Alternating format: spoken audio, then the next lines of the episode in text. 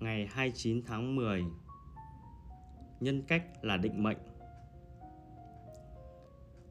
Mỗi người có một nhân cách riêng và có những vai trò chính thức của họ được quyết định một cách ngẫu nhiên.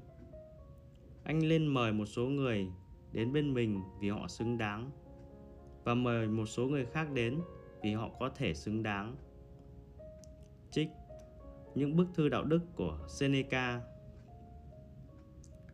trong quá trình tuyển dụng, hầu hết các nhà tuyển dụng đều xem xét nền tảng học vấn và kinh nghiệm làm việc.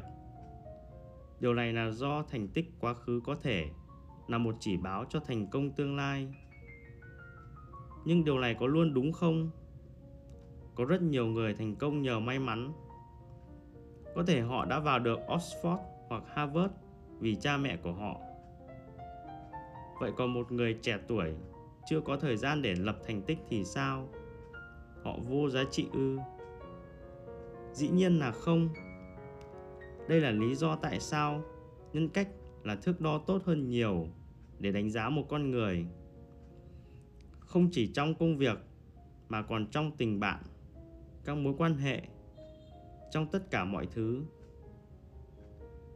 Heraclitus đã nói thế này, nhân cách là định mệnh khi bạn tìm một cách nâng cao vị thế của mình trong cuộc sống, nhân cách là đòn bẩy tốt nhất.